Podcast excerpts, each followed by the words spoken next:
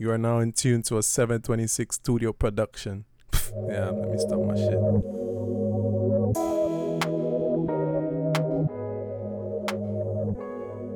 Yo, what's up, and welcome back to another episode of Planet Josh.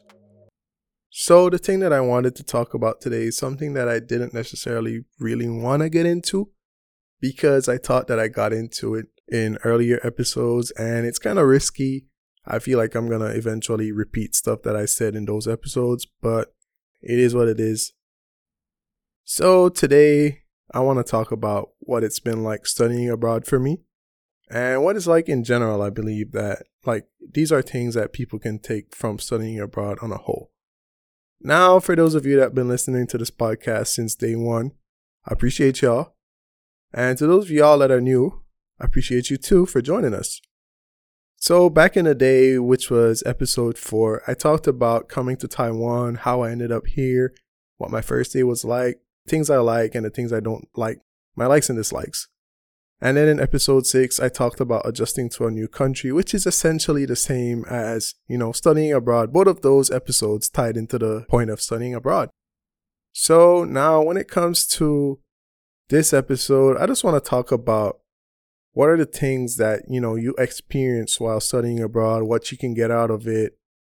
And i guess you could say this is going to be mostly just looking at the positives.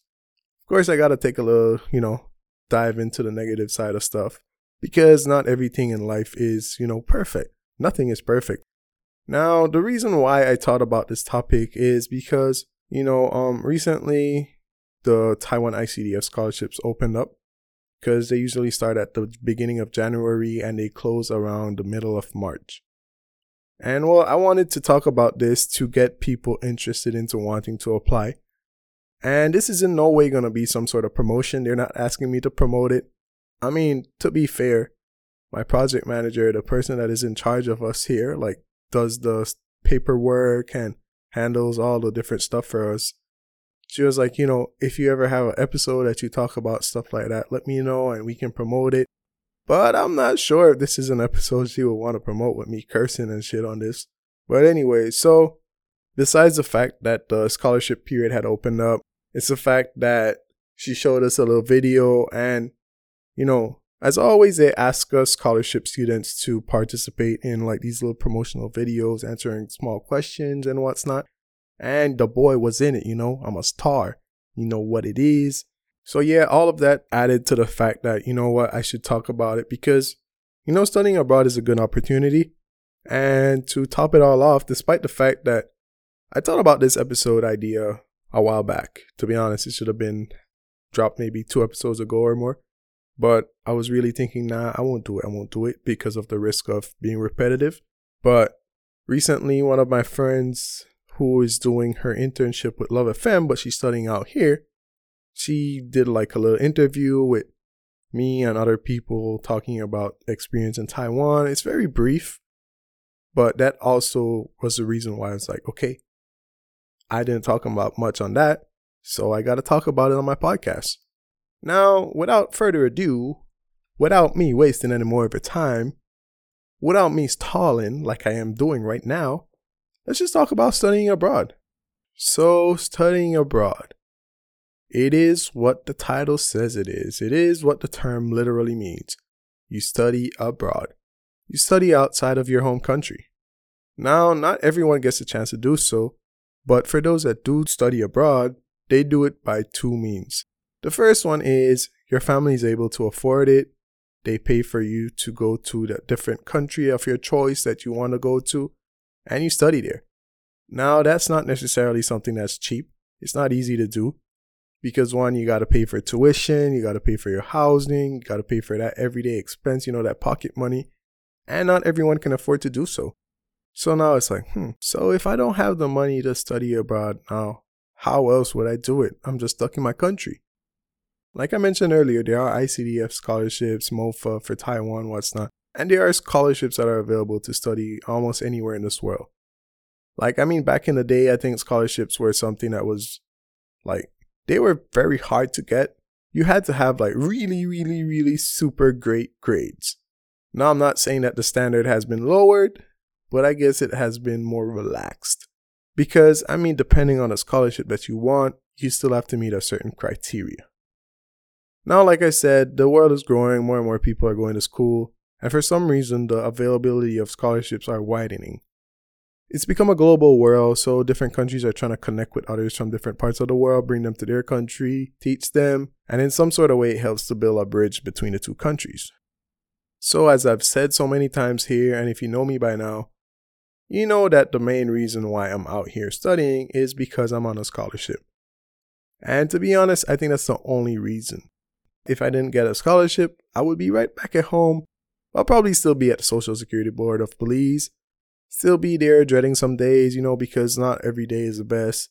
Not every working condition is the best. But we'll leave it at that. I don't want to get too much into it because you never know where I might end up in the future. I might just end up right back there. I mean, like I said, I had good times and bad times. And I think overall the good always outweighs the bad, but the bad is like, eh, yeah, I gotta get out of here. So, yeah, if it wasn't for a scholarship, I'd still be stuck at home. I'd probably have my bachelor's at some point. I'd do it part time at UB or something. But I think when it comes to studying abroad, the reason why I would influence you guys to want to study abroad and that's not only to my Belizean listeners, that goes to my Taiwanese listeners, that goes to my listeners from everywhere, from anywhere that's listening to this. I think the biggest thing about studying abroad is that it's more than just about school. Sure, you're there for an education, but school is somewhat secondary. Now, that sounds a bit weird, but as always, I'll make it make sense for you guys. So, now, of course, when you go to study abroad, you want to be able to pass. I mean, you should pass especially if you're there on a scholarship, you probably have to maintain certain grades and what's not to keep the scholarship. And even more so, if you're paying for it, you don't want to be out there wasting your parents' money, your family's money. You know, they're making that sacrifice to send you to study abroad. Like I said, school is secondary. And that's because, well, you can get an education anywhere in the world, you can get in your country. Who knows, it might be up to par as the country you're studying in now that you're abroad. But the biggest advantage is that you're out of your comfort zone. You're in a new country, in a new environment. There's so much more for you to learn. And so that's why I would say that school is secondary and the experience is the most important part of it all. You got to take in everything that's surrounding you. Because at the end of the day, if you're not really, you know, embracing this new culture, this new scenery, this new environment, well, why did you even bother studying abroad? Like, you could have just stayed at home if you just really and truly only wanted an education. So for me, it has been three and a half years out here in Taiwan. Well, technically, if we look at it from like a literal point of view, yeah, it's still been about like three and a half, about three and a quarter in terms of actual time, but three and a half in terms of the school years. So in that time, I've had a lot of experiences. I've had my ups, I have my downs. But at the end of the day, there's so much that I grasp from my time here in Taiwan. Now, the first thing is that of somewhat of independence. Now, yeah, back home I was working, but when I was in PG, I still lived at home. I mean, I didn't have any bills to pay. I just had to, you know, spend my money however I wanted to. You know, like I said, I was still pretty much a child. Well, like my parents' child, because I'm at home, they cover all the bills, they cover all the utilities, they have the home, they provide the home. And well, the only expense I really have is probably during lunch and what's not at work that I buy my own food. Now I come out here and sure, I'm not really independent in the sense that I'm on a scholarship and the money I get is not money that I earn technically. Like I'm not working for the money. It comes with the scholarship. I'm not out there having a job. Sure, one can look at it as, you know, my job is my education is to maintain my good grades to keep the scholarship so that in itself is work but it's not the you know the typical type of work we consider it to be you know so by having this money i'm forced to manage my money in a certain way whether it's like you know sure they pay for the dorm the living and what's not but i gotta manage how i spend my money on food my groceries my laundry um my things such as data Apple Music, I mean, Apple Music and what's not there are luxuries, but at the same time, you know, you want them. Now, one might say that data is also a luxury, but I would say here in Taiwan, data is somewhat of a necessity. Yeah, sure, they do have free Wi Fi at different parts, but it's not always reliable. Many times it will fall, like it will drop every now and again, and you have to be like at a specific spot to get a good free Wi Fi. However, you know, it's big compared to that of Belize. You can't really get lost in Belize. Everything is pretty close, especially if you live there. And even if you don't, it's easy to just ask someone, like, hey, where is this place? Where is that place? And they can kind of point it out for you pretty easy. However, out here, I feel like Google Maps is a necessity. Unless it's some place that you've been to over and over, and because you've been there over and over using Google Maps. So to establish knowing where to go, you have had to had used Google Maps. So yeah, having data is a must. And I mean, in general, paying for data isn't really too expensive. I used to pay around 500 NT dollars, which is about a little bit more than 30 Belize, like a little bit over $30 per month for data, unlimited data. But now, shout out to my girlfriend, we found like this really cheap plan that was available for Taiwanese, so I got it through her. And now I pay about what? Under 200 NT, so that's like a little bit over 10 Belize, less than $15 a month for unlimited data. That shit is crazy. I mean, can't go wrong with that at all. So yeah, that necessity got a little bit reduced, so it makes life easier for me. But, you know, just that independence. If you're a young person, and most people are that do come to study abroad, like, you know, you're in your early 20s, a lot of us come from homes that are sheltered. Now, of course, not everyone has the same background.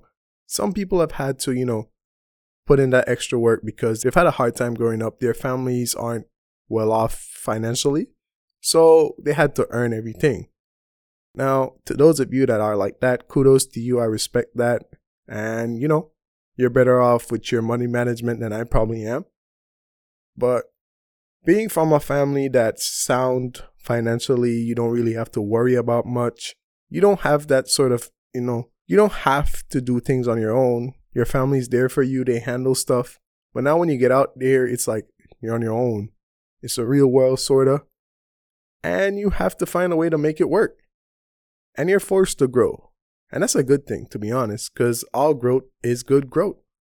Now, other than, you know, having to become independent, you're able to learn a lot about a new culture. Don't get me wrong, not everywhere you go to study abroad is going to be completely different. Now, if you go from Belize to, let's say, the States, sure, it's the US, it's bigger, it's more advanced, sort of, it's more developed, but the culture in itself isn't that much of a huge difference because I guess, you know, us little countries in Central America probably already take a lot of influence from the States as it is. So going there is just more of the same at a higher volume. Whereas if you transition from, you know, from one continent to the other, it's like, okay, shit just got real. There's a lot for me to learn. There's a lot of new things. And for some people, there's culture shock. But when you think of it, that culture shock is just like a little shock that sends a little knowledge to you. So you learn it over time. I mean, here in Taiwan, I've learned a lot about what is it? I've learned about the history of the country. I mean, I've watched a lot of YouTube videos. And then after you read about these different things, you watch the videos, then you go to different places and it's like, oh, this is it. Oh, this is that person. This makes sense. That makes sense and you tie together a lot of different stuff. And not only have I learned about like let's say Taiwan history per se, I've learned about, you know, the Buddhist religion just a little bit, not too much, and it's one that I really like. It's very interesting. I remember back in my freshman year, I went to Foguan Shang Fan Shan, whatever it may be, the huge Buddhist museum sort of thing down in Kaohsiung which is the South. And to be honest, when I got there, I loved the vibe. Like it was very peaceful, it was very tranquil. And it's a place I would want to visit again, but it's just so damn far. Like, eh, Kaohsiung is pretty far away. I mean, I probably see myself going to Tainan soon because my big dog is down there playing, Chuck, my dog, and probably just go hit him up, chill down there a little bit, and just see what's up. I, mean, Kaohsiung is still pretty close, but it's like, eh, chances of me going there right now or anytime soon is very unlikely. But yeah, so like for Buddhism, I learned the three pillars per se, if you want to call it that. Well, I saw it somewhere. It's like think good thoughts, speak good words, do good deeds. Now, I mean, that's a pretty straightforward way to live your life. It's pretty simple. Can't go wrong. So, like I said, you can learn something going to a new country. You learn about some, you know, new culture. You learn about new food. And like for food per se, one of my favorite meals out here is that of ramen. I mean, it is Japanese, but I learned about it here. And the crazy thing is, the first time I heard about ramen, my friends told me about it. I'm like, huh? Because you know, back home when you think about ramen, you think about the instant noodles, the maruchan. And it's like, why are you guys going out to eat that shit? I can just cook that at home. But then I remember I went to a ramen place in the States with my cousin. And when he told me about it, I'm like, uh, in my mind, I'm still like, why? But when I got there, I'm like, oh, it's not what I expected. It's actual, like, it's way different. And it's pretty good.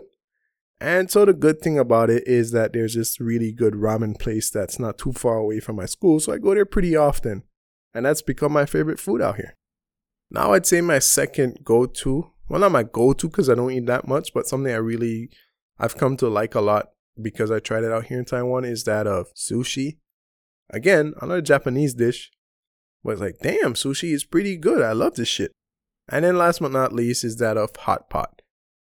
Now, when you think of hot pot, it's basically you cook your own food. You cook like your meat in this little soup, the veggies, whatever it may be. And it's like, who goes to a restaurant to cook their own food? That's beyond me. That shit is crazy. But the more and more you go and you realize it's pretty good, it's like, ooh, I come here again and again and again. And it just grows on you. And I think that's the biggest part of studying abroad. You gotta be able and willing to experience new things. And that comes down to, like what I said back in my episode about adjusting to a new country, you gotta be open minded. Now, of course, not everything is something that you will like, but there will be things that take some time to grow on you. And eventually, when they do, you're going to be like, damn, why was I overlooking this for so long? So, yeah, you could just take so much from it.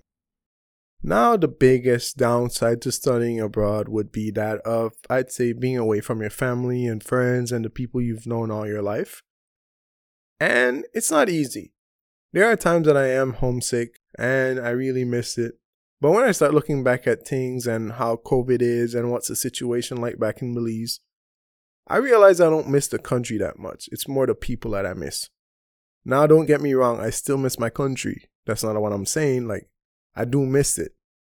But I miss the people more than I miss the place. And, you know, being abroad, being away from these people, you miss out on a lot of things. And, you know, it sucks. But it's just a sacrifice you got to make in order to, you know, achieve your goals, learn new stuff, grow as a person. For myself, one thing that I missed is that of my nephew being born, like what? He's about a little bit over a year now, one year and a couple months old. And well, like when my other nephew was born a while back, he didn't like to get along with everyone. Like he would fuss and fight and cry. But I'm that person that I'm gonna be persistent. I'm gonna annoy the hell out of you, and you're gonna like me eventually, whether you like it or not. And that's what happened with my nephew. And it's gotten to the point where it's like, out of all of us, I'm obviously the favorite uncle, you know, because it's the fact that I guess I annoyed the hell out of him. And, you know, I'm the baby out of all of us. I'm the youngest. So I'm the cool uncle. I mean, you guys can tell by now, you know, it's just who I am, it's what I do.